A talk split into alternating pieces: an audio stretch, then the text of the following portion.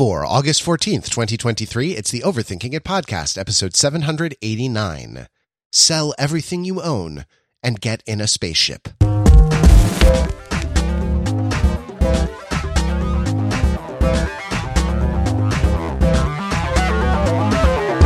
Welcome to Overthinking It, where we subject the popular culture to a level of scrutiny it probably doesn't deserve. The Overthinkers are your smart, funny friends from the internet, never happier than when we are hanging out together, talking over the things that we enjoy together. We enjoy it more when we enjoy it together, whether that's uh, a rock and retro mix on cassette or, you know, restoring justice and, and, uh, and fairness and equity to the, to the galaxy. We're like a team of, uh, team of genetically modified malcontents.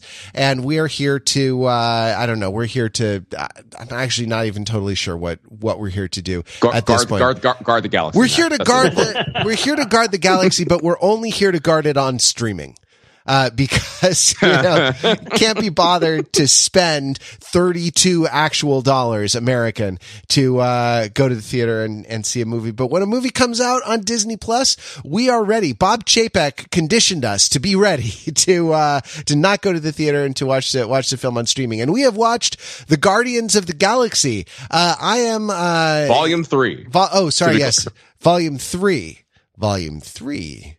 Um, it does not feature Ego the Living Planet, uh, which is sad, uh, because I think more movies should feature, uh, Ego the Living Planet or, Yeah, you like know, Atonement.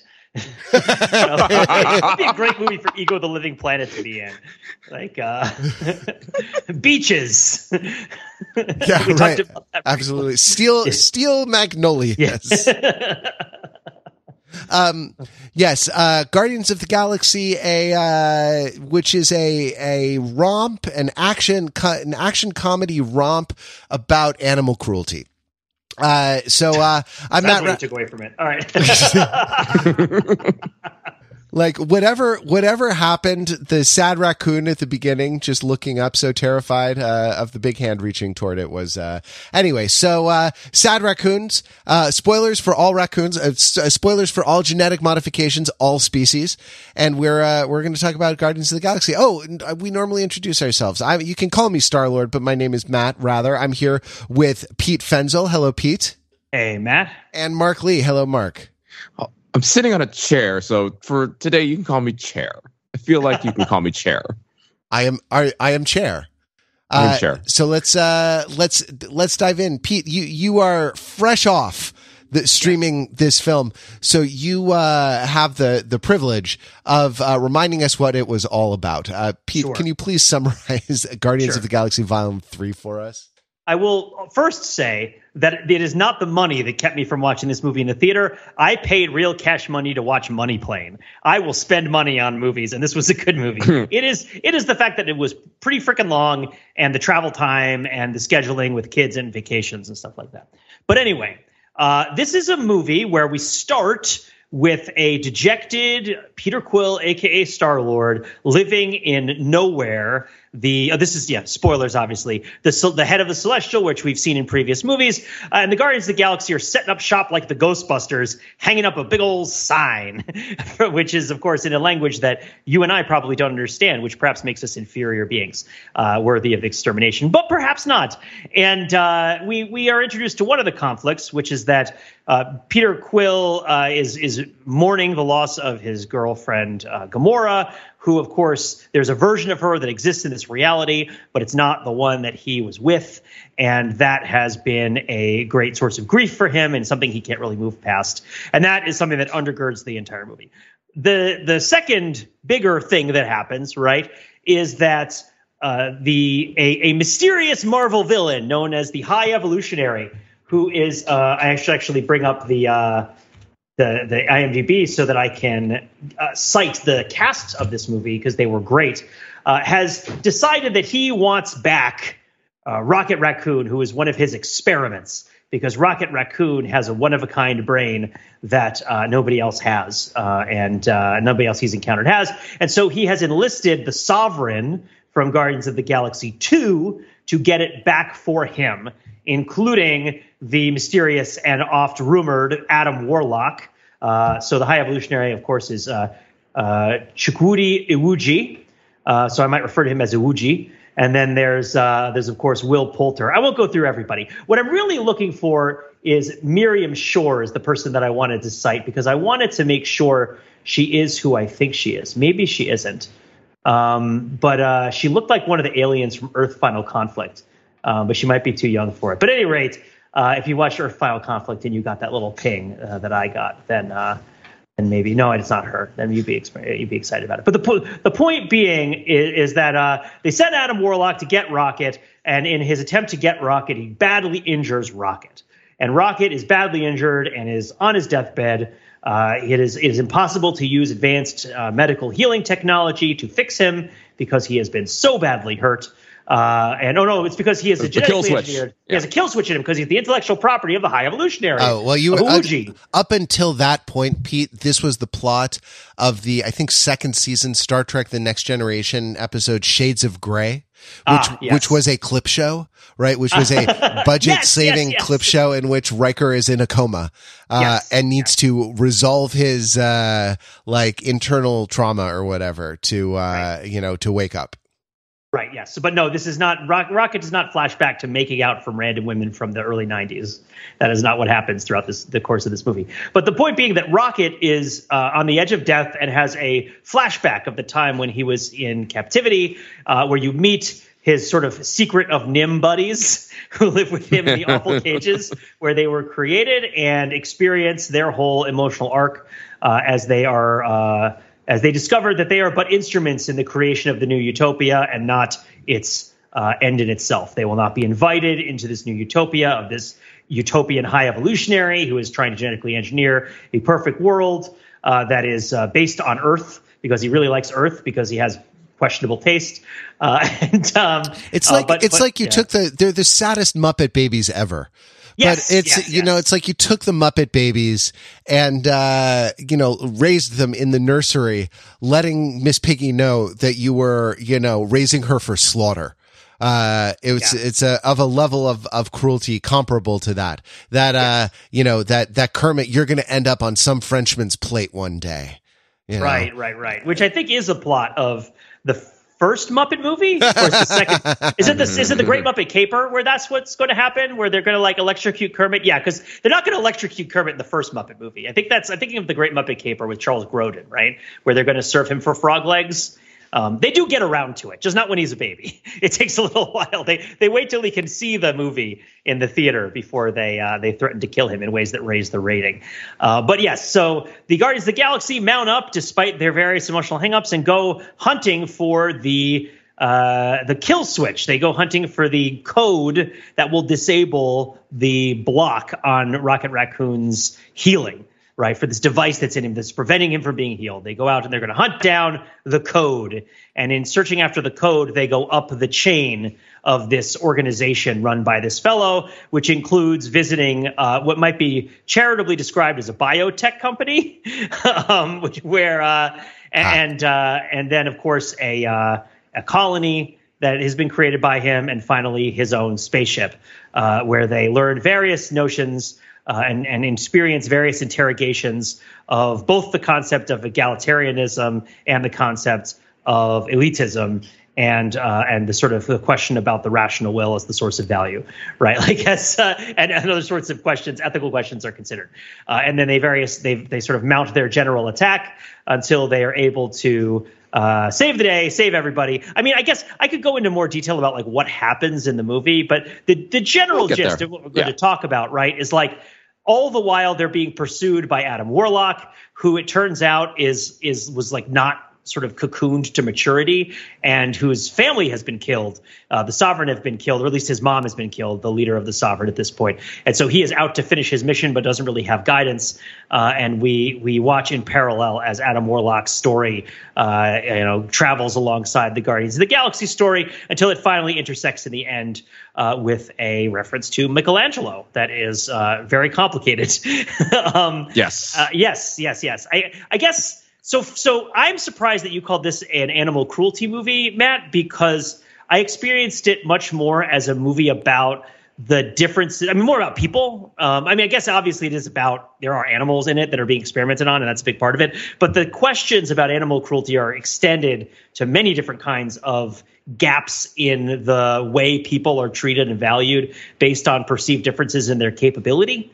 Um, mm. You know, including so, the Guardians themselves, to be clear. Yeah, yeah, yeah, exactly. Even within the group, so like, there's all these different ways in which people are treated differently because of what they're capable of and assumptions about what they're capable of and expectations about what they should be capable of and, uh, and, and even even up to and including the idea that you know Peter Quill wants the Gamora who exists to be the Gamora that he knew, and she isn't, and she isn't capable of it because that's not who she is. But it's his idea of who she ought to be, and and that and and so you have both the the mirror of the sort of heroic and villainous approach to this question is, you know, Peter Quill is the hero and he sees Gamora as she is. Why is Gamora? You know, the question that hangs over the entire series. Um, he sees Gamora as it is. She wants Gamora to be other than what she is. Uh, and he is he experiences this as grief and he sort of processes it eventually and he uh, he, he responds to it with a kind of generosity of spirit and eventually kind of grows as a person as a result and ends up doing some stuff that he needs to do to get his life in order, including retiring from the Guardians of the Galaxy for a time, at least for uh, requesting an extended family leave. And then uh, and then there's the High Evolutionary who is accused of experiencing life that he that is not what he expects it to be, not he what he wants it to be, an Earth that he he. Uh, he has idealized because of its culture and art, but that its actual material and, and personal and social uh, and, and almost spiritual condition is like not what he could tolerate. Uh, and so he has kind of uh, uh gone after that with a myopic, narcissistic, uh, you know, utopian vision for how he's going to fix everybody else that's wrong because they don't match what's going on in his mind and his image of what he wants them to be. Uh, and and that animals get caught up in this, of course, because of all living things. You know, they have not. I mean, they're not the greatest because we're not talking about mushrooms, but like they have the the very great distance in what they're capable of and how they're considered and how they exist. Uh, versus like how people think they should be or what they should be, uh, and, uh, and and what their responsibilities are, and kind of what their their life is. I, I, I, I there's a lot going on in this movie, and um, I guess I guess I would hand off by saying that like maybe one, there's many Downton Abbey moments in the movie uh, where they are talking about stuff that isn't really relevant to the movie, and they make a sort of statement of purpose that thematically relates to everything that's happening. Because um, they're just constantly talking about the main things of the movie. Everybody is. Uh, I guess one question that I would that I would po- kick it off with that I would pose is Nathan Fillion is in this movie in a very important role as the head of security for the biotech company, or if not the head of security, the sort of chief NCO of security, the sort of squad leader for his security team in his big uh, flesh suit that he carries that he wears around. And there's an interaction where he talks to Star Lord. And Star Lord is kind of trying to cover up a misspeaking that Drax has made by saying that Drax is is uh, is a nepotism hire, right? Uh, that he's that he's stupid, that he's incapable of his job, but he's on the team because he's related to the boss. And Nathan Fillion also then points to his own underling and says, like, yeah, this guy too, I get it. And I feel like for me, the core to really digging into this movie is like, why is Nathan Fillion a dick? Like, what's wrong? What's specifically wrong with Nathan Fillion's character in this movie that makes him so unsympathetic and so terrible? And in particular that moment where he points to his direct, his like the guy under his command, and insults him.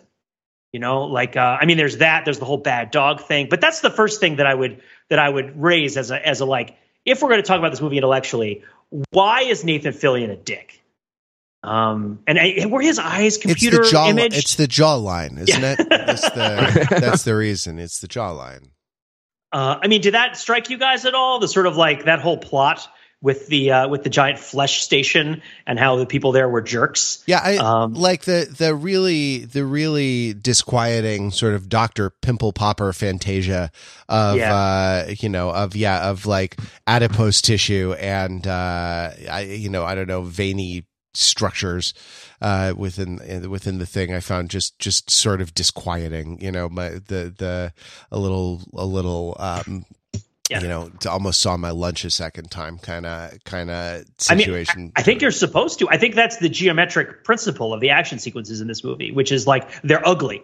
This is this is a movie in which there is a conflict between the way the world as it is uh, exists as as as in contrast to the way that people think that it ought to be and the action sequences are very flagrant in their grotesquerie. Right? They're like, oh, the action sequences are between grotesque people, and they reflect a grotesque quote unquote reality. And if you can't get behind that grotesque reality, I think what the movie is saying is that you don't understand and you can't get behind this movie or the people in it or this world or maybe even your own world, right? That there's something truer about rooting for an action sequence in which somebody's like face gets melted, that's torn off, because that like that's the kind of thing that happens to people when they fight to the death. Uh, or like rather than like a very neat punchy punchy movie where like you know, or like Meg Ryan hits a truck and has like one scratch on her face before she dies, and Nick Cage a really you know, comes down. A really, yeah, a really picturesque, a really picturesque scratch. That is true, and the the sort of the very end, uh, the like extremely chaotic take on Noah's Ark at the very end of the movie, yes, with like all the animals, you know, jumping through, you know, the hard vacuum of space in order to find a new home on on nowhere their their ark. Like this was uh it it was chaotic. It was it was messy. And kind of messiness as a as a principle of the movie is is a really interesting idea and like I, something I something I want to get into. But I, I don't want to leave behind your question about Nathan Fillion, who's an odd person to fixate on, Pete. I mean, why are you fixate? Why are you just, why are you so horny for Nathan Fillion? Is it the, is it the jawline?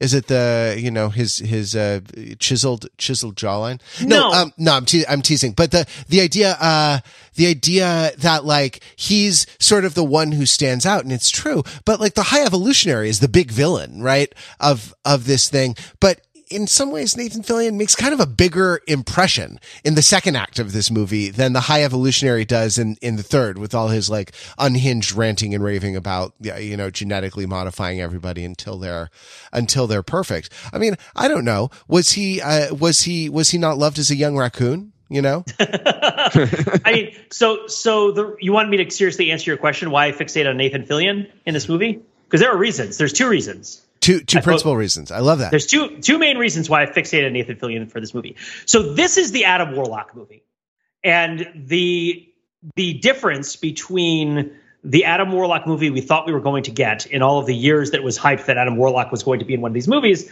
and the Adam Warlock that showed up is, I think, related in an interesting meta way to the text and subtext of this movie.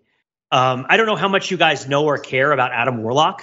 Very little. Uh, but Adam Warlock was supposed to be one of the main characters in the Infinity Saga. Like in the comic books, he's one of the main dudes against Thanos right? Like, and and he's sort of indispensable in the comic book story of the Infinity Gauntlet. Uh, and and it was teased for a long time that he was going to eventually show up. There's even the cocoon that shows up that he's supposedly in, and he's this like genetically engineered perfect person known as him, right? Who is sort of worthy of uh, of handling the Infinity Stones in a way that everybody else isn't, which is not the principle that these kinds of movies are operating from in this interpretation. So one of the and one of the rumors was that Nathan Fillion had signed on to play Adam Warlock in one of these movies, and had in fact oh. even possibly shot scenes where he was Adam Warlock that were not used, and that this I don't know why I don't I don't really have the this was years ago.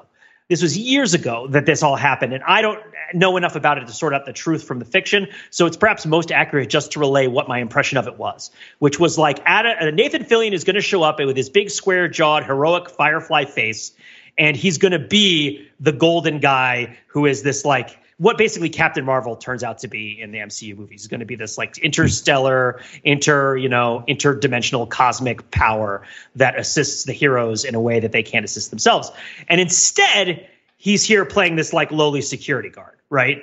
And uh, and yet it's also a really beefy part and a good part and an interesting part, I thought, where he has like interesting things to say. He has interesting things. He does weird things with his face. He has interesting things to do, right? Like he's a, he's a big part. So I paid more attention to him because it was sort of a dawn goes down today situation. It would be sort of like it's not on the level of like oh Henry Cavill is going to be in the next Mission Impossible movie, and it turns out that he's just like a guy working in a grocery store.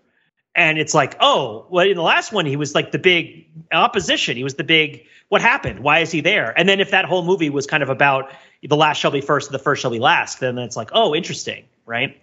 That's interesting. You know, if he didn't um, already have a role in the Marvel Cinematic Universe, you know who would have been perfect for that part as metacasting? Jeremy Renner. Yeah, you know, yeah, right? Because yeah. like Jeremy Renner was supposed to be the next Tom Cruise. Jeremy Renner Yeah. was supposed to like you know bounce off the Hurt Locker into a whole bunch of uh, into to fame and fortune and and artistic immortality and et cetera, et cetera. So I see. So you're saying that the character is a dick because Nathan Fillion is disappointed that he doesn't get to play a cooler part in. yes, yes, exactly. saga. But I would also say that it's because because Nathan Fillion has that job because he looks like the kind of guy who should have that job. Hmm. Uh, with the square jaw, he talks like this. He's real serious and he's in charge. But he's a bad leader because he's treating his his employees like garbage, right? Like he's treating his teammates like trash, and so he shouldn't have that job. But he's the idea of what you think is should be the person who has that job.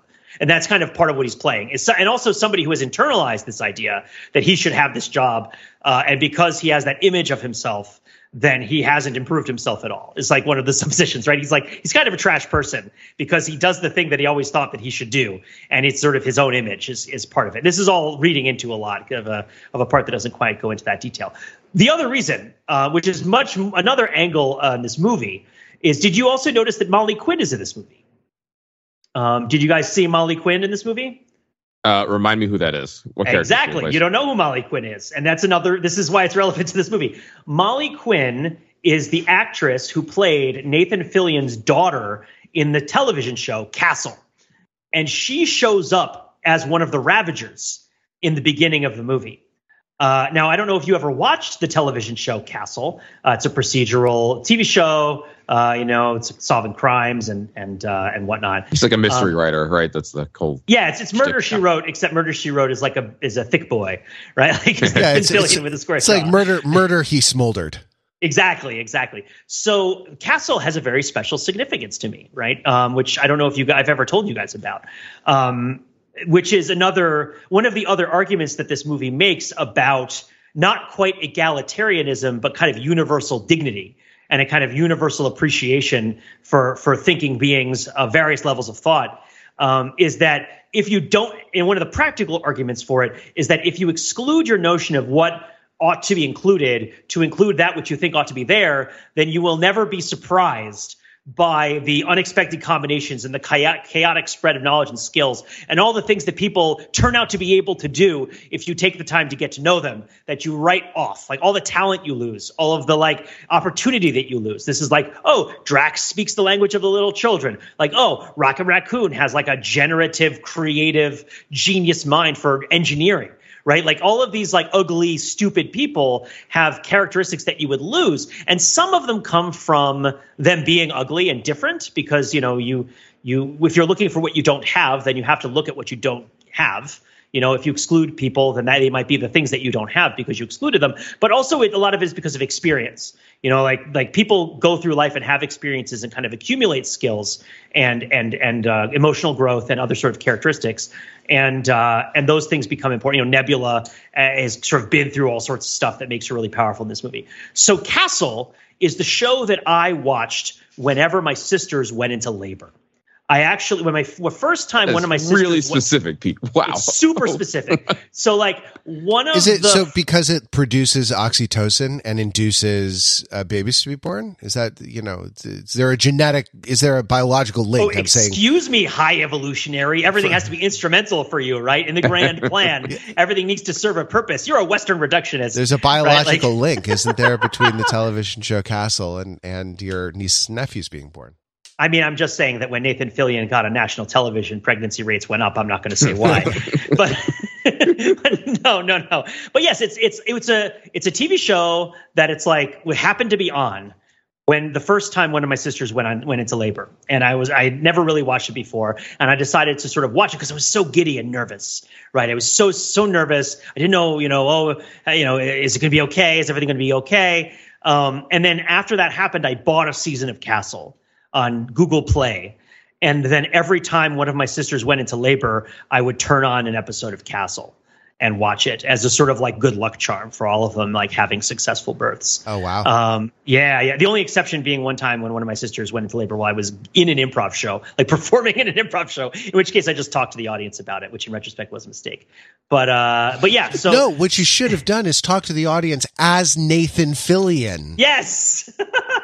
but I guess this is all a lot to say that like I have a I was particularly sensitive to recognizing Molly Quinn, and in particular to recognizing that both Molly Quinn and Nathan Fillion are in this movie.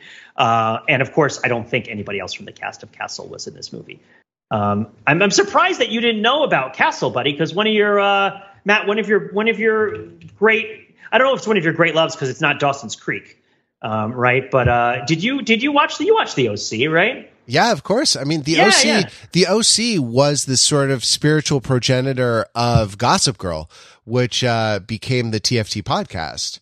Uh, Yeah, which, yeah. You know, before it it was a music podcast called Theory for Oh. Turntables, was a teen soap podcast called These Fornicating Teenagers. You know what? It's not the OC. It's there's this actress in Castle named Stana Katic. I've thought for a long time she was the main, she was the woman from the OC, but she's not. They just look very similar. No, yeah, she does look Yeah. a lot like um, Mischa Barton. Yeah, Mischa Barton. That's not Mischa Barton. That's Stana. Stana. Clearly, I only watched Castle when my sisters were in labor.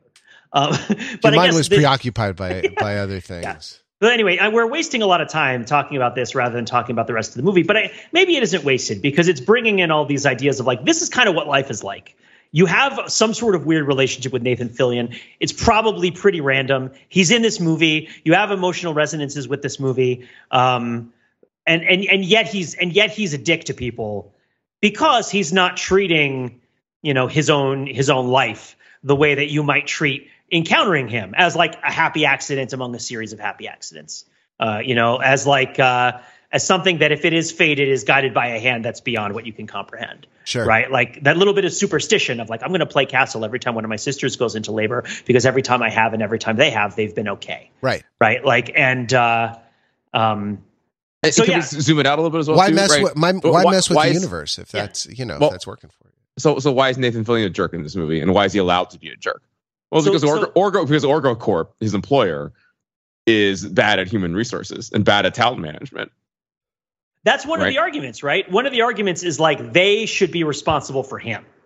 Right? Like they should be controlling his behavior or also like he, they shouldn't have put him in this job. They put should have put somebody else in this job. Um or well, they shouldn't have put Nathan Fillion in the job, and they also shouldn't have put you know the uh, the nepo the nepo baby in the job. But either. that's you know like, Like- the the this is clearly Orgo Corp is clearly uh, an organization that exists outside of a lot of tight regulatory frameworks. Uh, you know, ones that that govern human resources, ones that govern employee safety, ones that govern like you know I don't know not making abominations. Uh, right. That's that's uh. So you know we we we should we should not be surprised if we if we discover some practices inside the organization if there are some cultural norms that we would find a little bit iffy So, so this is interesting, right? Because you're kind of, I mean, Mark, you're not wrong, but you're also kind of looking at the way the world is with a bit of contempt, right? Where it's like, well, they shouldn't have, this shouldn't be this way. That guy shouldn't be in mm-hmm. that job. That other guy Yeah. shouldn't be in that job. This organization shouldn't exist. It shouldn't do this. This all should be restarted or reorganized, or someone needs to come in and fix it. And that's one. I think that's one perspective, right? And I think that the Guardians of the Galaxy. that's, doesn't that's the high evolutionary's perspective. Well, that's what I'm kind this is all bad, right? yeah. Well, it's a suggestion both of the higher evolutionary and also of the Guardians of the Galaxy, right? It's like it, the idea that like you know a lot of these superhero movies, the idea is you have like the mirroring of like the two different invocations of the similar idea of who the superhero is, and the evil one is the mirror of the good one. And the idea is the Guardians of the Galaxy intervene in the world. You can't say that they're not interventionists. Like at the in the after credits when he starts killing the when Rocket starts killing all the animals, you know, it's like he's not a vegan. like it's like uh he's not like going to oppose any killing of any animals. Like he's in the Guardians of the Galaxy. It's part of his job. It, but when he makes decisions about doing it, he makes them differently than how the High Evolutionary does. And and the idea that he would even have an absolute rule about it is kind of contrary to how you would expect to do it. But that's a legitimate idea. It's like this is a problem that needs to be fixed. The other idea is that he's in his situation. He doesn't recognize his special responsibility that he has because he is smarter than his employee because he is more experienced you know because he he is in his position of leadership because of his skills and experience and capability and that puts him in a position of responsibility for this person. And cruelty to somebody that you are responsible for is heinous right? It is it is an abrogation of duty. It is not only counterproductive it's cruel it's ungenerous in spirit. It insults the like dignity of people in a very special way. People rely on you when you're in charge of them when when you like owe yourself to them like your livelihood your safety you know, and you owe it to them, and then they they dehumanize you and they demean you and they insult you and they disregard you. Like that in and of itself is is a is a terrible wrong. I think is what one of the things this movie is saying. So, so Like- Pete, you're, it's not not about animal cruelty then. No, no, no. Yeah. It's but it's like animal cruelty is an extension of human cruelty.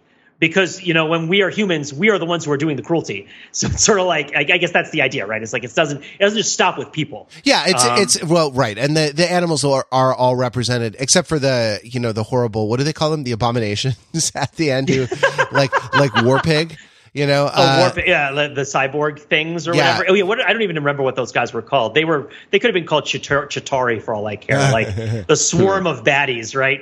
The like the the evil robots that come out at the end for the Sure. evil robot fight. They're, they're at only least they part. They're only part robot, Pete. You know, Yeah, uh, they are. Yeah, they are part- abominations though. they're partly partly organic, right? That that all the all the animals that are being experimented on are represented as children. You know, Yeah. and in, in those those cages that they're in are and the sort of things that they they find to amuse themselves. These are like these are like horror playpens, you know, with like little little horrible children's toys, uh, I, I, you know, recapitulated in a terrible register, and that like you you know the the atmosphere of sort of trust and dependency. Right, that they have with the high evolutionary is sort of mirrored with the the atmosphere of of um, or sorry, uh, yeah, is is mir- mirrors the the atmosphere of a of a parent and child, of a you know leader and a subordinate, of anyone who is you know who has sort of a duty of care, uh, right, and um and and who has a, as a responsibility, I suppose, to see people as uh to see people as an ends and not not as a means, Yeah. right, because that's the the bad thing about the the high evolutionary is that he sees everybody um he sees everybody around him as a means. But that's the the the it- it's interesting to kind of draw the line between that and the sort of the aesthetic of messiness which i think is is like a normative argument about you know messiness being good like certainly better than you know an attempt to like purify the master race right? That that like uh the the ragtag um, quality of the Guardians of the Galaxy, which is one of the things that that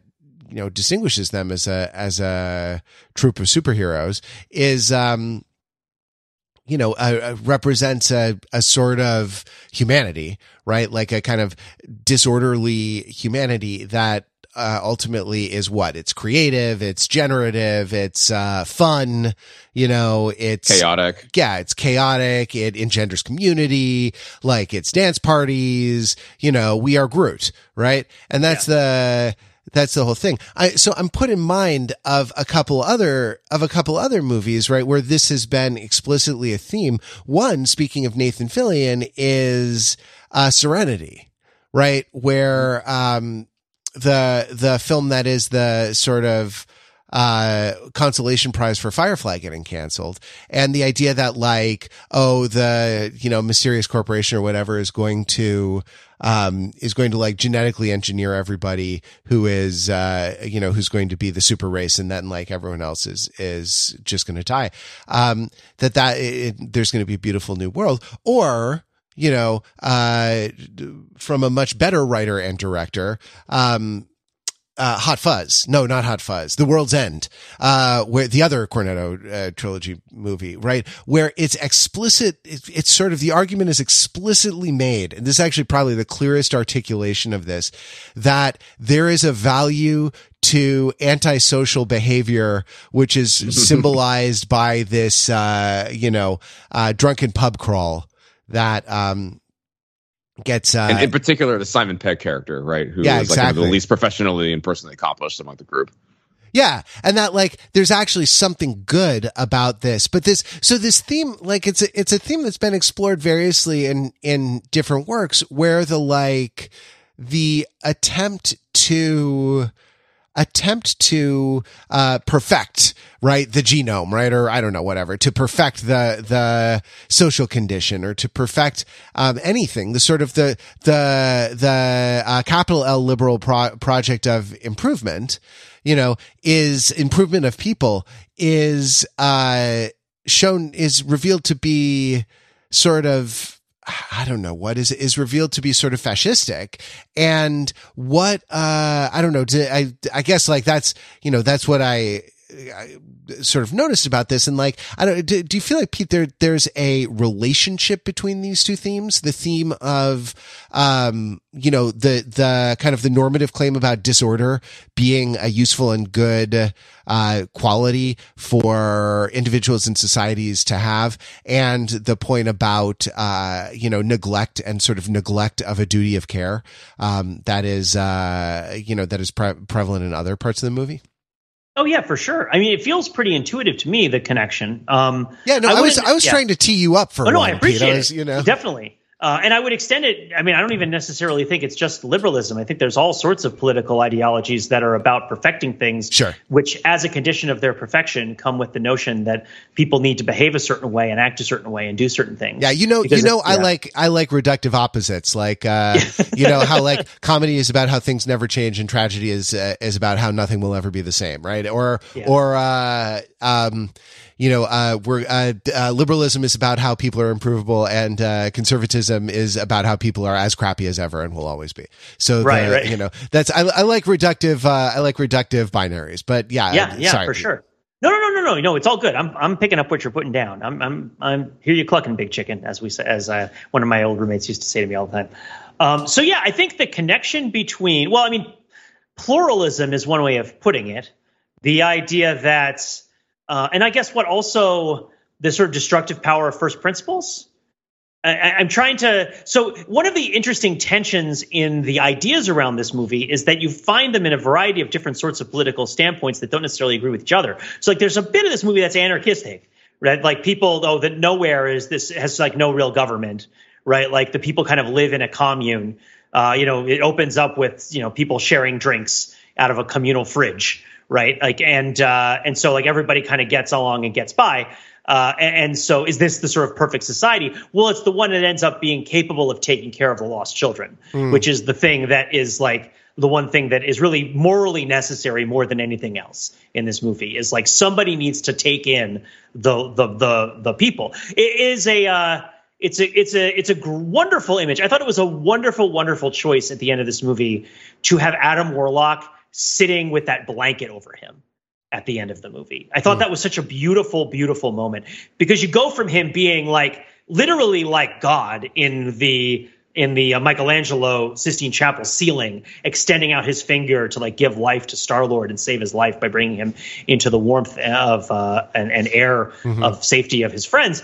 Uh, to like you know, of course, he being like on the outside of the hug and not knowing how to participate, but then also being like you know a homeless orphan who is you know you know adult in his body but still very young and that he is given this sort of homeless tableau right? That like this that sort of like uh, you know what if god was one of us just a stranger on the bus trying to find his way home kind of thing. They play that song in the movie. Um, but that like uh, there's a humility in how you deal with well deal with is even the wrong term. I i mean really really it's about undesirableness.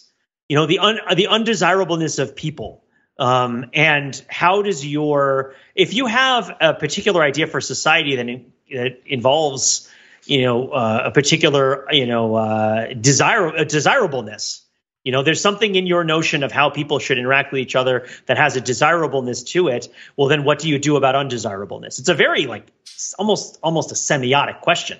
You know what does it mean for something to be wanted versus not wanted? Uh, and uh, and in that sense the connection between messiness and uh, anti-fascism can be described in terms of not wantedness. Uh, that um, uh, I mean, you could also look at fascism as essentially revanchist, right? And the idea that in our past we were better than we were now. The past was better than now. That's one thing the high evolutionary seems to think. This big, beautiful art and culture that I haven't encountered anywhere else that was present on Earth a thousand years ago, five, whatever, however long it was. I feel like he set a time frame that didn't make sense for what he was listening to at some point. Uh, maybe I missed it. I was like, is he from the future? How many years is that? I don't get it. What year is it? Uh, but yeah, the idea that like you're trying to get back to a past that never existed because you're excluding from your notion of your perfected past the things about the past that were undesirable. And you're setting them in opposition to the things in your present that you find undesirable. And you're excluding both of those things both of the things in the present that you find undesirable and the things about your past that you find undesirable. Mm-hmm. And those things that are undesirable are often messy and and don't conform aesthetically, right? Because in the other sense, you know, there, there's a lot of aesthetics in fascism and in related, all sorts of related and non-related ideologies and, and aesthetics of how people ought to live. Um, so I guess that would be that would be part of it. Is like also you could say, you know, if you have a duocracy where the things that happen are because people make them happen, then to an extent, your society is driven by desire because it's being driven by the desire of the people who are doing things. And that is something that can be either very good or very bad. Uh, I think that we see the Guardians of the Galaxy and the High Evolutionary both function as duocracies, where the person with the strongest want is the person who's getting something accomplished. But the person with the strongest want needs to be able to check their want against the things that they don't want. And and I think maybe this idea that you need to accept that the world isn't what you want it to be as a sort of act of emotional maturity and kind of healing from your senses of loss and grief in your life is related to this idea that like if you have a vision if you're looking to solve a problem you need to keep in mind that there are things about the world that are not the way that you want them to be and won't be Can we Um, can we for a moment there like cash that out with Peter's journey? And Sure. I think that's what you're talking about here, right? Because he's distraught, you know, over the loss of Gamora and the kind of her the not return, her not return.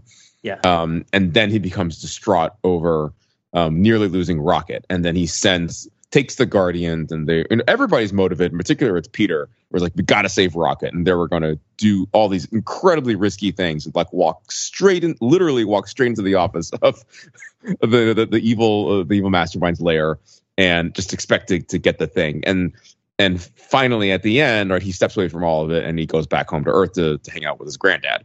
Right. So like what exactly what sort of like acceptance did he have to do along the way and like did he exactly pay a price for the recklessness of like you know that just the the the this overwhelming will that he exerts on on everyone and everything around him are you familiar with the derrida baudrillard debate uh no matt have you heard of this um, this is a this Oh, is I a have, debate. Pete- I have, Pete. Yeah. Obviously, but you should explain it in No, case no, no. other I mean, people I don't haven't. know. You like Derrida. We talk about Baudrillard a fair amount.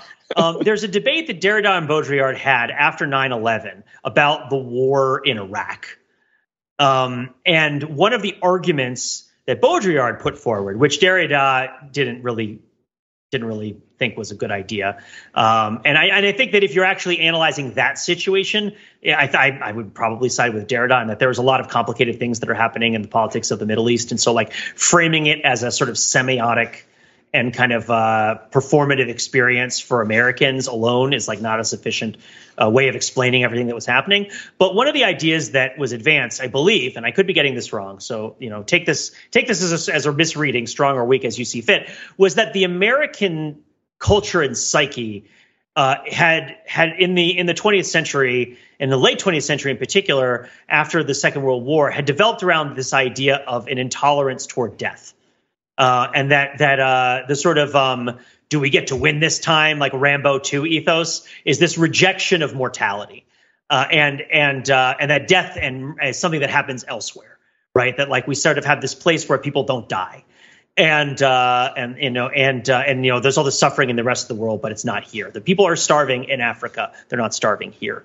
and that 9/11 was a trauma to the this form of the American psyche because it presented them with an unavoidable proof that people die here. And that the and that Baudrillard framed the invasion of Iraq and Afghanistan in terms of a sort of emotional backlash against this uh, confrontation. The idea that the American people were so willing to back these wars because they were not in a position to cope with the reality of like mass murder on their own soil because they had be, been developing and developed a society that gave them a sort of denial of death plausibly uh, in a cultural way. Okay. And now, now I don't, I don't want to say it, talking about the actual wars. It's always way too complicated, and everybody has different perspectives uh, based on what their role was in it, because these are global affairs. So it's always reductive to talk about it. But I think it's an interesting idea that, like, you know, Star Wars, Star Lord was a little kid. He never, and he was he was taken away. He he experienced the fantasy of being kind of rescued from the death of his mother by aliens who took him away from this world right? Like, and I think that that James Gunn is recognizing something about this character, about this fantasy, right? That like, uh, yeah, sure, we all cry when Star Lord's mom is dying, but really, Star Lord is like it's there's that feeling of like, stop the world, I want to get off. You know, like I don't want to be here anymore. I wish I were anywhere else. And it's like, what if aliens came down and took you away and made you a pirate? Right? Like, and the idea that a childlike psyche might in, might relate to the death of a loved one in that way feels to me sympathetic and understandable and that this is sort of part of the heart of who Star Lord is, is, in these movies. Is he's somebody who's sort of engaged with this fantasy, and it's something that that a lot of people can identify with in their hearts. Uh, and it's an adventure fantasy. You know, you go on this adventure, and it's a beautiful thing. And of course, he deals with loss and all that. But the point being that like he never really the idea of tolerating feelings is is so important. The idea that you have to be able to feel bad, and and without relying on like maladaptive regulatory mechanisms right? Like like, like uh, drinking yourself to a stupor, which is exactly like drinking yourself into a stupor, like horribly negative self talk, right? Like uh, you know, like any like all sorts of addictive behaviors, you know, violence against yourself, right? Like all of these things that people can do to regulate their feelings. I'm sorry, I should have given trigger warnings before talking about a lot of stuff. Um, but all these things that people can do to regulate their feelings because they can't just sit with them because they're too painful and um, and they, and they, and they can have all sorts of effects on your, especially your ability to form relationships right? Because if you can't tolerate loss, how are you supposed to be vulnerable with a partner? How is somebody supposed to matter to you enough that if you were to lose them, it would be the the end of your whole world? Sure, right? I mean, like the, the, you know, the what you're describing, Pete, is what Freud called the family romance, right? It's the mm. the when you real when a when a child realizes that the parents are not sort of everything you thought they were. You know, yeah. you you imagine other parents, and they're like you know kings and queens or something. Yeah, like it's that. Yondu, man. He's Mary Poppins, y'all. Yeah, mm-hmm. he's Mary. Exactly. That's what Mary Poppins is. She goes, the mom's dead. There right? you go. Yeah, yeah, 100 yeah, hundred percent. Yeah, yeah. My my right. My uh my real mother is a magical nanny, or you know, I don't know. My my real family are wizards. Right? Is yeah. Uh is you know the other kind of the other kind of relevant. Freud Freud was a was a Ravenclaw. Uh, he think he was a Slytherin. He's thought, probably a Slytherin. Yeah, it's probably a Slytherin, don't you think? He's such. Oh, didn't a, he go to the other place? Bo- what that was it called? bat'leth? No, that's the Klingon weapon. Derm, What's the name Derm, of the, Durmstrang. Durm, Freud went to Durmstrang. He didn't go to Hogwarts.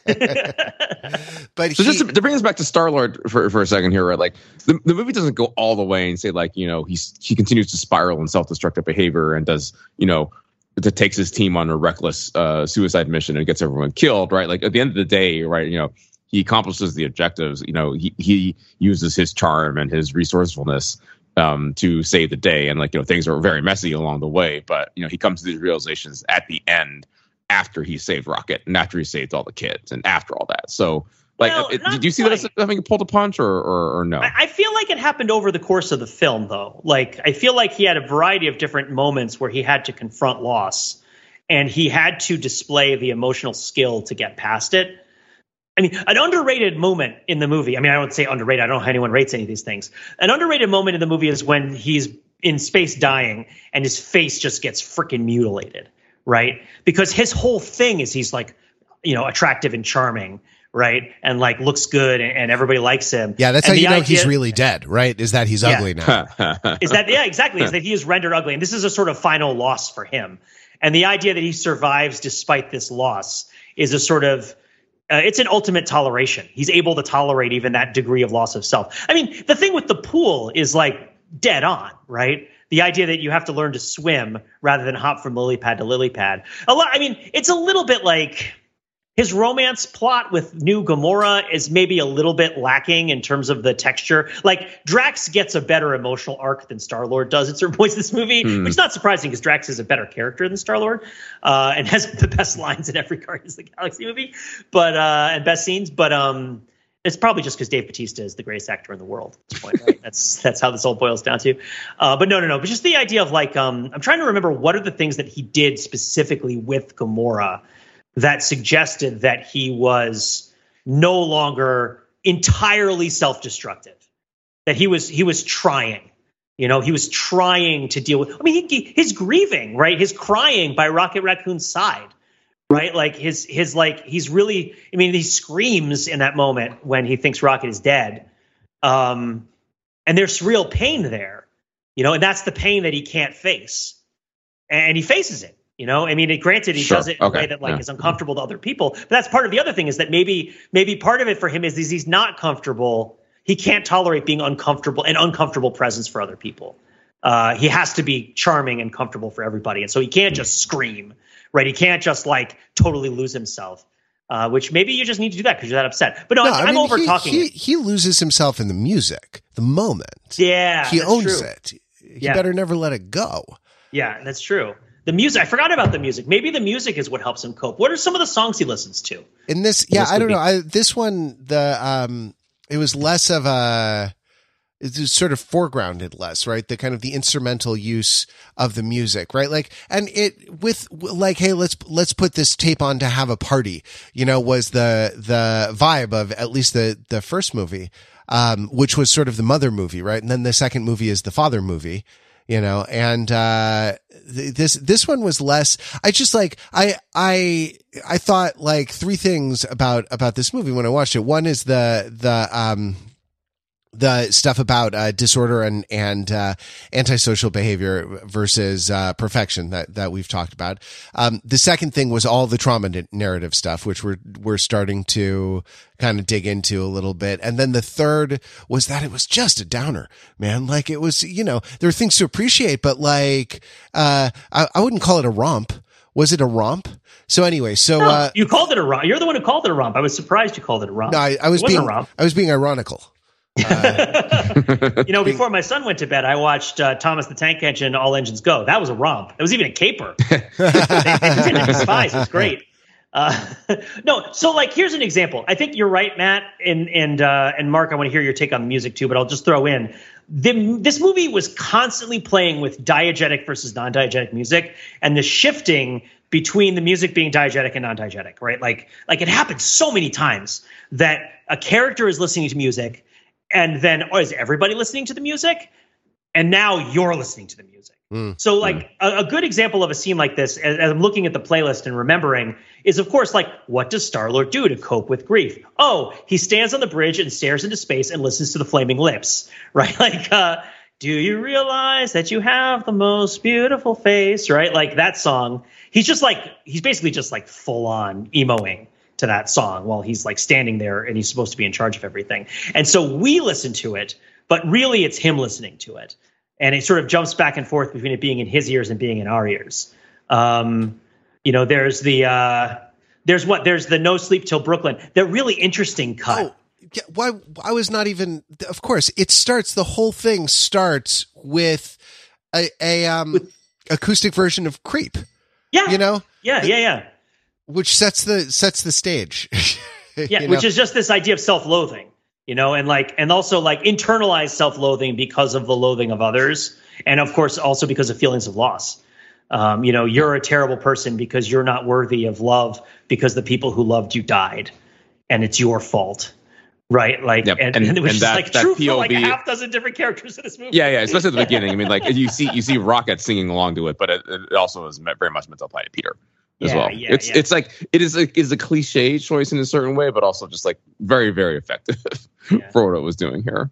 It's interesting to think about what No Sleep Till Brooklyn means to Peter Quill versus to, to Rocket, because Peter Quill gets like the like in his ear version of No Sleep Till Brooklyn, and then Rocket gets the full non-diegetic like action movie version of No Sleep Till Brooklyn, right? Because it like it like it like sweeps from Quill to Rocket and then kicks into No Sleep Till Brooklyn for the second time, and it's like okay, for Peter Quill, I can think, well, what does it mean No Sleep Till Brooklyn? It means you have to go home it means that like I can't I I you know miles to go before I sleep and miles to go before I sleep. Like I have to go, which I guess you know not a reference, but not entirely accurate. We've talked about that before. Do you think Peter Quill has seen the movie The Warriors? I think it's too young. I hope not. Probably, right? I mean, like you know, the par- part of like central to the story. I mean, the high the high like, he has- evolutionary has because that's the aesthetic of all of the war true. pigs. You know? if you go to Coney Island, it's just in, in Encounter Earth. It's all the war. It's all different versions of the Warriors.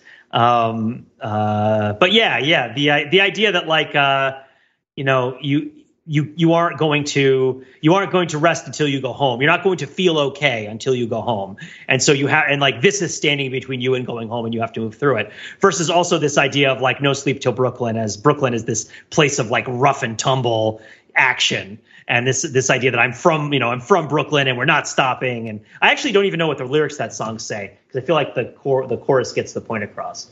But uh, does anyone listen to the lyrics of Beastie Boys songs? Sure, yeah. Okay. I, mean, I, can't, I can't quote them to you now, but like it, Yeah. it gets the job done. It's, I mean, Yeah. All I Again, really want is a- girls. intergalactic planetary. I guess I should say, yeah, uh, yeah, because like a, a lot of No Sleep to Brooklyn is just people being like, I'm really intense. I'm like super intense, right? Like, and you're super intense also, uh, you know, and, and like all sorts of things about being intense, um, which is uh, or sort of like, okay, Rocket Raccoon is bringing bringing the hammer down. Um, Yeah, I, I- just like one thing, other thing to add here that uh, that song has a, and the Beastie Boys, I think in general, have a certain ragged quality, which again is in keeping with the, the broader themes, um, But and, sure. and aesthetic of the movie. Yeah, totally. I, so this this soundtrack, looking at it on a Wikipedia thing, which I'll link up in the in the show notes, like, um, it's kind of bi- it has like a bimodal distribution, right, between the songs by Heart and uh, uh, Earth, Wind, and Fire, uh, you know, like stuff that belong on the the Awesome Mix Volume One, right, and uh, then songs by like Flor- Radiohead, Florence and the Machine. I mean, those those are separated, I guess, by by a decade of you know uh, cultural relevance. But um, yeah, like Flaming- Beastie Flaming Boys, Lips, more- Flaming more Lips, contemporary. yeah, more more contemporary stuff. So there is there is kind of like I I feel like the the soundtrack of this movie doesn't necessarily tell the coherent story that the soundtrack of the first movie uh the first movie did. I mean, fitting, I guess, if your if your thing is about how the um uh, uh, you know, is about how how it's all it's all messy, how it's all kind of messed He- up. you know? heteroglossia, I think, is the, is is that an accurate uh, use of the It is term? a it is a heteroglossia. Yes, it speaks many languages. it felt much more scene by scene. I will I will say that I'm still a little haunted by the song Crazy on You and the way it was used in the movie. Like that was that was just great. That was just, there's just there's just layers, man. If you they should just play that before the third act of any Marvel movie because that's really what they're expressing, right? Which is like uh what we still have time, we might still get by. Every time I think about it, I want to cry with bombs and the devil and the kids keep coming. No way to breathe easy, no time to be young. But I tell myself I'm doing all right. There's nothing left to do tonight. It's, it's basically like, but punching in portals, right? Like punching, punching, punching in portals, punching, punching, punching in portals. It's just this like, I'm coming into the MCU and I'm going to fight someone for no reason. like, it's just like, uh, I, just the like the guitar lick and like the the entrance of Adam Warlock, who has no purpose in life, right? Like who has no idea what he's doing, and is just like, I'm going to go fight a protagonist, right? Like, and uh, and and and there's just there's a beauty to it that's being expressed and his sort of streaking across the sky, right? To uh, to make another inappropriate literary reference. A screaming is it a screaming across the what how is exactly is it? What is that first line? Of A gravity screaming comes across the sky. Rainbow. Yeah, what is it? a screaming comes across the sky. Yeah, yeah, yeah. It Which is sort of like what Adam Warlock does at the beginning. Yeah, absolutely. You know? Yeah, yeah, yeah. And just, but yeah, it's a scene by scene thing. The music is not a, it doesn't have that kind of role of being. I a feel like in the second shepherd. in the second hour of the podcast, we should talk about this film's many deaths to Thomas Pynchon. of course, I think, I think probably about three fifty. Um, so, like, I mean, I don't know. The the first thing I said about this movie, I mean, I don't know, Mark. Do you want to talk more about music before I go on another tangent? No, no, no. I, I think uh, we probably have time to like to cover one other thing. Like maybe, maybe it might uh, might possibly be the religious stuff. Yeah, I um, just wanted to else. say, okay, like, sure, sure, yeah. like if you ever wanted to know uh, the sort of state of contemporary politics, all you have to remember is how often people weigh in in public about like the religious significance of movies and like nobody I heard nothing religious about this movie. And this is one of the in my opinion, at least in my response, this is one of the most Christian movies I've ever seen. Right? Like in, in, in And you now- and you've seen Terminator too. Judgment I've seen Terminator too, uh, and this is like a, this is a very, to me at least, Christian movie. it is true. In Um, the in the third act, he rose from the dead in fulfillment of the scriptures. In the third act, literal Adam is given is gives birth. like Adam shows up. Uh, no, no, because well, okay, because like this is a and, and nobody would say because it's not religious in the ways that are political. Is sort of what I'm getting at, right? It's like it's it's you. It, the movie goes through all of the corporal works of mercy. When was the last time that you saw a movie that was about like visiting the sick, visiting people in prison, burying the dead, sheltering the homeless? It even starts with giving drink to the thirsty, right? Like and giving alms to the poor is in there too. So it's like it's it's just this. Uh, oh, I I should I mention all of them so I don't forget. Uh, visit sick prisoners, bury the dead. No, I think I got them. I think I got all of them. Uh, but yeah, just this like this idea of why should you care that the la- that the that the lowest of the why should you care about the lowest of the low is this question. And the high evolutionarist philosophy doesn't give you a reason to care about the lowest of the low because you're you're looking at a sort of instrumental purpose for society at large. And you're not doing it from behind any sort of Rawlsian veil of ignorance where you're like presupposing moral luck. You're saying like what does society look like? I want society to look great. And so like the lowest of the low don't get I don't care about them right? And then like so like you know uh, when you're doing it for the least of my brothers, you're doing it for me, right? Like there's this notion of like the people who don't care are are unhappy, they're doomed, they're jerks. And and there's even like an allusion to the idea that there's a sort of greater hand on events, right? That's like you know like the high evolutionary literally like is staring out his window at the face of god in this movie and being condemned by all the people around him for his vanity when he like mm-hmm. uh, when he like rejects god. Now uh, granted i don't think that this is like a movie that's trying to convert you to a particular religion. I think this is a movie that's interrogating religious ideas uh, in, in a very very conscious way. Um, but in particular i think it's doing it from the standpoint of embracing a lot of ideas that don't have as firm a sort of uh, what would I say intellectual grounding as like a cultural grounding and traditional grounding, like the idea that you should care about people who are unfortunate, right? Is like you know like as an obligation. That's really a social thing. You know, it's like it's it's it's not that uh I don't know. I find I find that intellectual philosophy struggle to come up with good reasons to like spend extra time and energy on like on, on like people who are down in their luck or like less capable in society for various reasons, like or like heart hurt or starving. Right? There's all these reasons about like well, you know. Uh, sure, because intellectual a, intellectual philosophy is done at, at elite institutions of learning. Yeah. Yeah, you have to. They have to like bifurcate it, and they have to like separate the activities of like the intellectualism and then like the going out and actually talking to real people about their problems have to be kind of separate activities. The praxis has to be separate because it's so hard to reconcile with the intellectualism in a lot of these cases. But yeah, like I mean, just like uh, I mean, what the the the finger touch of Adam, you know, like the heaven the uh, gosh i mean i mean of course the the pietà at the very beginning of the movie sure right like um, there's all sorts of religious art that's being expressed in this movie and devotional art but but i guess I mean ideas of like caring for people who are lesser than you forgiving and lesser than you i shouldn't say that's really rude to say i mean more like caring for people who uh, need it you know like like and also acknowledging that people who don't have a lot but who give all they have have given just as much as those who have a lot and give a lot mm. right? And in fact, yeah. like those who have the that's most really are good. expected to give the most. You know, like that's sort of what you have to yeah. do. You know, you basically have to like sell everything you own, get in a spaceship, know, like fly, fly up to the other spaceship, take on all the orphans and all the animals, you know, and then then you can get to the kingdom of heaven. Yeah, yeah. Uh, right, like that so, kind of thing. Um, these these are all really good interpretations, and, and they're very spot on. Um, but there's something about like kind of like this notion of where the soul comes from, which is mm. kind of got me scratching my head. I think because it, it goes back again to the, the high um, the high evolutionary, right? Who was definitely like a false god, right? He's yes. trying to be a god, but he, he's clearly incapable. He literally has a skin face on his face because he looks like yeah, exactly. Sorry, go ahead. I'll, I'll stop. Yeah. So and and like you know he's trying and failing to you know put the poor creatures in the evolution chamber and turn them into sentient beings who are not just like consumed with rage, right? So he is failing at God because he can't do that, right? But who figures it out how how to how to successfully do that and kind of imbue a a mere beast with a with a soul and sentience? Rocket does, right? Mm.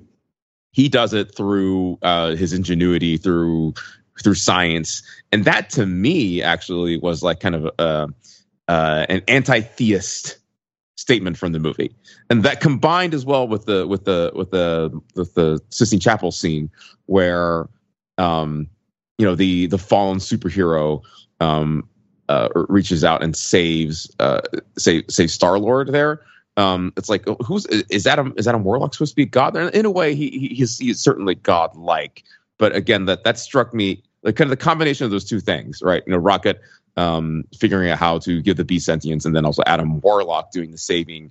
Um, as opposed to uh, I don't know exactly who else could could have could have done saving, but the two of those were like okay, like this is saying like you know God is is that's what it is because Adam, Adam Warlock you know had had his fall from grace and had to kind of like be redeemed and like become part of the crew. It's like other people save each other, not a god, not kind of mm-hmm. like a, a, a mysterious force from above.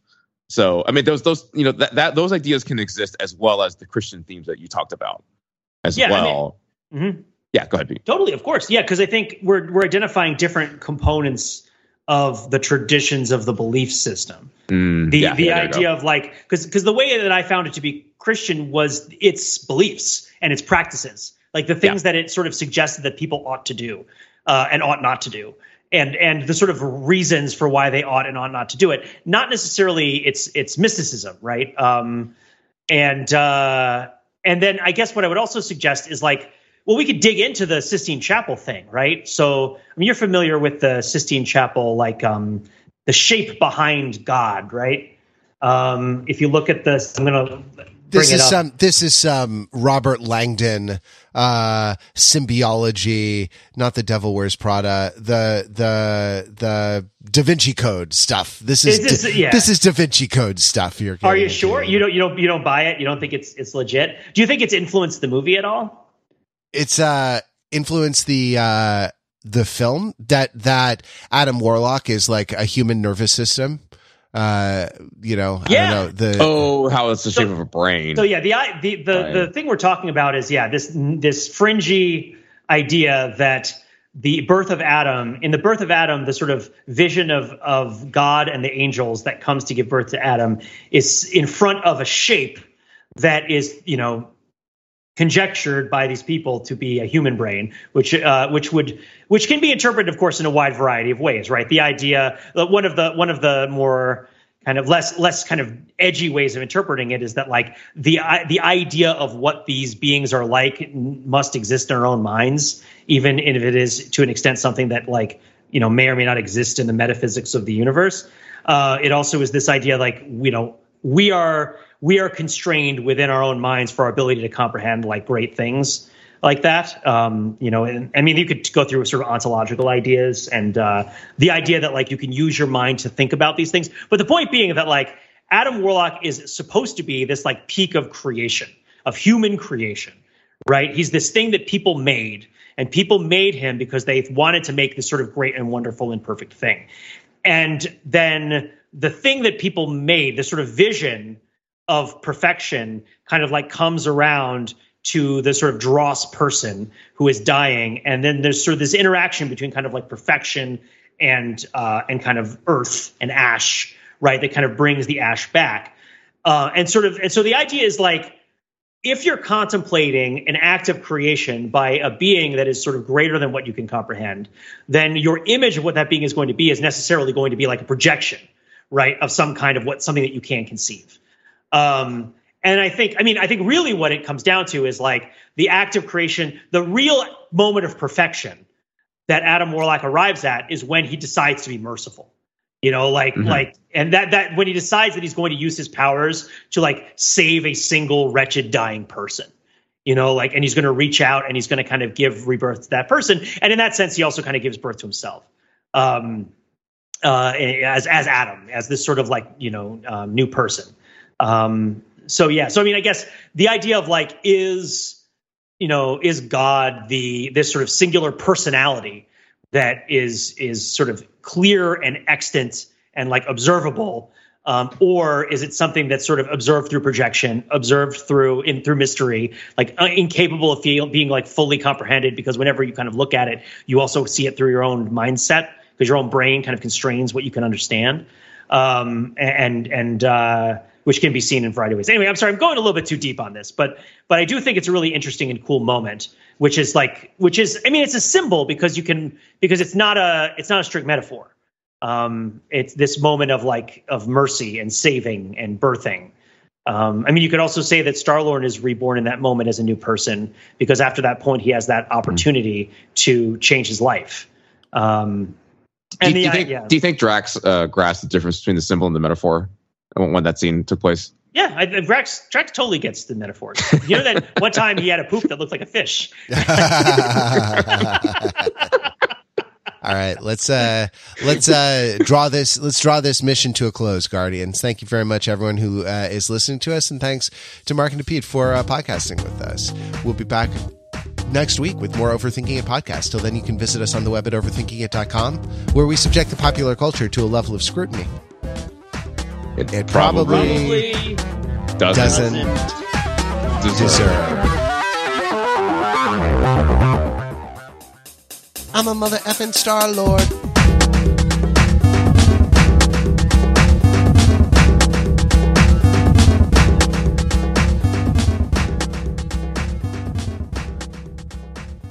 You're a good dog, man. Thank you.